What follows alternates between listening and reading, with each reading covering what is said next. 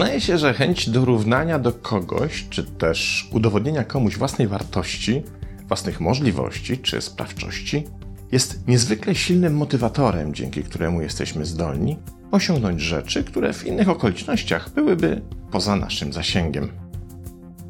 Powyższa teza w wielu przypadkach jest rzeczywiście prawdziwa.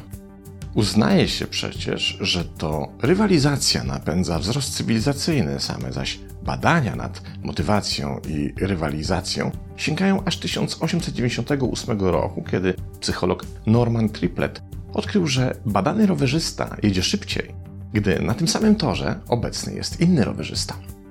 Niedawno przebadano 82 przypadki biegaczy startujących w 112 biegach na dystansie 5 km.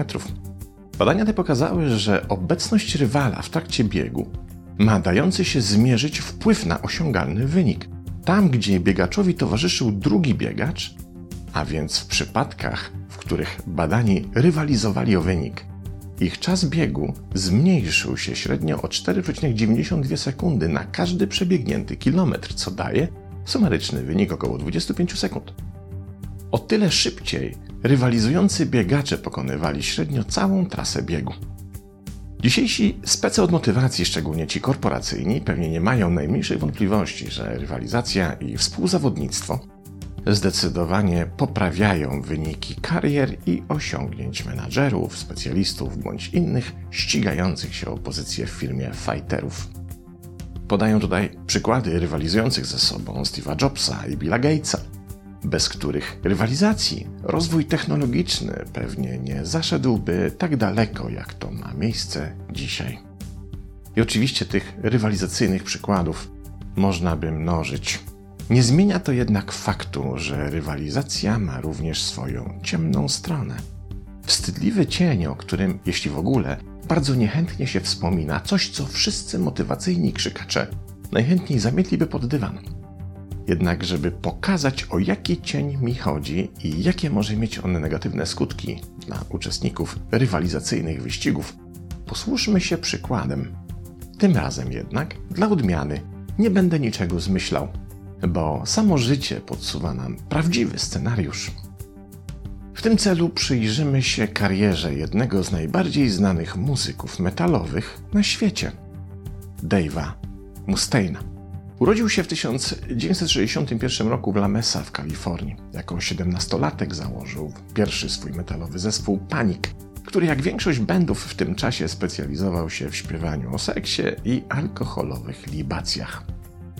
Po trzech latach Mustaine decyduje się jednak na opuszczenie zespołu i dołącza do nowego bandu. W ten sposób w 1981 roku zostaje jednym z gitarzystów mało jeszcze wtedy znanej Metaliki.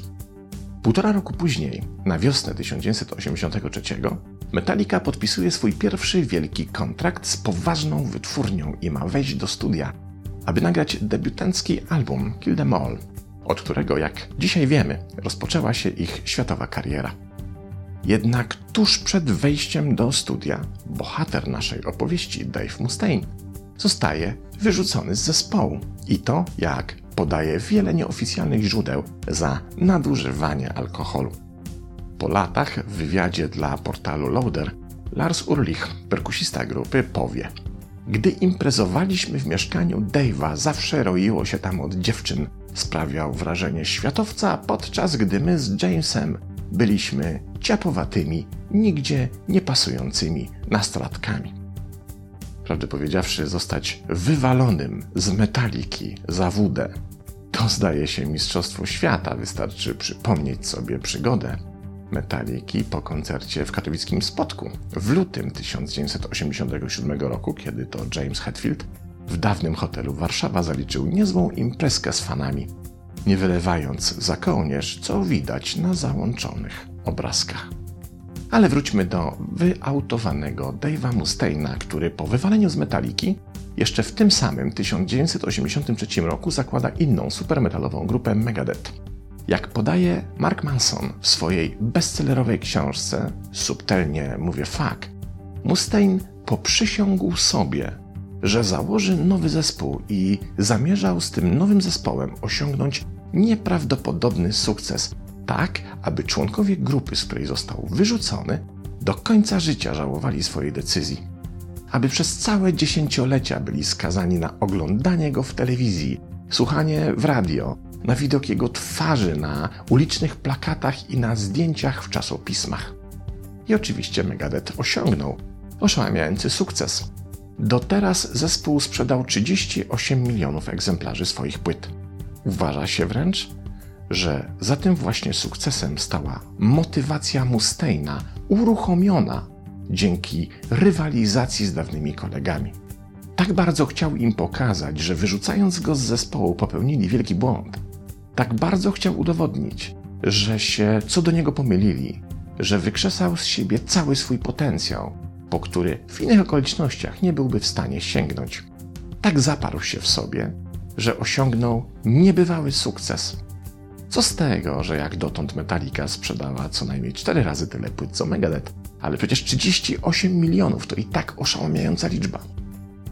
Do tego momentu naszej opowieści korporacyjni motywatorzy mogą bić brawo, mówiąc: A widzisz, jednak wychodzi na nasze. Rywalizacja potrafi czynić cuda. Jest tylko jeden mały szkopuł, a mianowicie wywiad, którego Mustaine udzielił w 2003 roku, w którym przyznał, że cała jego historia i tak nie zmienia tego, że przez całe życie uważał się i dotąd uważa za nieudacznika. Bo w głębi duszy, mimo tego wszystkiego, co osiągnął, i tak pozostaje facetem, którego wywalono z metaliki. I oczywiście można pocieszać Mustaina i tłumaczyć mu, że przecież porażkę zamienił w sukces, że ma na koncie miliony dolarów, że jest jedną z ikon muzyki metalowej. Jednak w jego własnym wewnętrznym kryterium samooceny i definicji siebie uważa się za kogoś, kto przegrał. Wprawdzie z metaliką, ale jednak w jego oczach nie odniósł sukcesu, tylko porażkę. To, co zdobył, jest niczym w porównaniu z tym, że jego główne zamierzenie nie przyniosło rezultatu. Nie udowodnił byłym kolegom, że ich przegoni. To oni mieli każdego ranka po wyjściu z pracy w hamburgerowni widzieć na każdym rogu ulicy wielkoformatowe plakaty z jego zdjęciem. Mieli bić się w piersi i pluć sobie w brody za to, jak go potraktowali. Mieli do końca życia żałować tego, co zrobili. I właśnie to zamierzenie Mustaina się nie spełniło, więc w jego wewnętrznym systemie to żaden sukces, to porażka i tyle. Z jego perspektywy dotarcie na metę jako drugi to nie zwycięstwo, to porażka odniesiona w rywalizacji z tym, który przybiegł pierwszy. I to jest właśnie ciemna strona rywalizacji, która pojawia się zawsze, kiedy rywalizujemy nie dlatego, aby coś osiągnąć, ale żeby pokonać kogoś innego. Nie dlatego, by stać się lepszymi w ogóle, ale by stać się lepszymi od kogoś. Wydaje się to małym niuansem, ale jednocześnie ten właśnie niuans ma kolosalne znaczenie dla naszej definicji siebie. Ilekroć bowiem stajemy w szranki z kimkolwiek, ilekroć próbujemy się zmierzyć z kimś innym, motywowani tym, by być lepszymi od niego, tylekroć w istocie już na starcie przegrywamy walkę. Nawet kiedy zajmujemy pierwsze miejsce na podium, zostawiając konkurencję daleko w tyle, będziemy musieli się zmierzyć na przykład z własną pychą, bo wygranie rywalizacji ma również swój cień, który spowija nasz emocjonalny system, a dodatkowo wzmaga aktywność tych, którzy albo dla zemsty, albo dla sportu i wyzwania zawsze celują w pobicie króla. Jednak kluczem nie jest to, by być lepszym niż ktoś, tylko lepszym od tego, kim jesteśmy teraz. Bo prawdziwa rywalizacja, ta, która nas naprawdę rozwija i wzmacnia, nie przebiega wertykalnie lub horyzontalnie pomiędzy nami a dowolnym punktem odniesienia w przestrzeni, do którego się porównujemy. Wtedy zawsze przegramy, głównie z samym sobą, swoimi oczekiwaniami, wyobrażeniami czy samooceną. Prawdziwa rywalizacja to ta, która nie jest ani wertykalna, ani horyzontalna. To rywalizacja wyłącznie w czasie pomiędzy tym, kim jesteśmy teraz, a tym, kim moglibyśmy się stać. I nie chodzi tu o osiągnięcie sportowych, korporacyjnych czy celebryckich, sprzedażowych wyników. Chodzi tu o lepsze zarządzanie emocjami od tego, którym dysponujemy teraz. o lepsze rozpoznanie siebie, o większy kontakt z samym sobą, lepsze umiejętności kognitywne, większą wiedzę, doświadczenie, sprawczość, czy też lepsze opanowanie konkretnych umiejętności. Kiedy porównujemy się do kogoś innego, zawsze przegrywamy to porównanie z naszym własnym ego.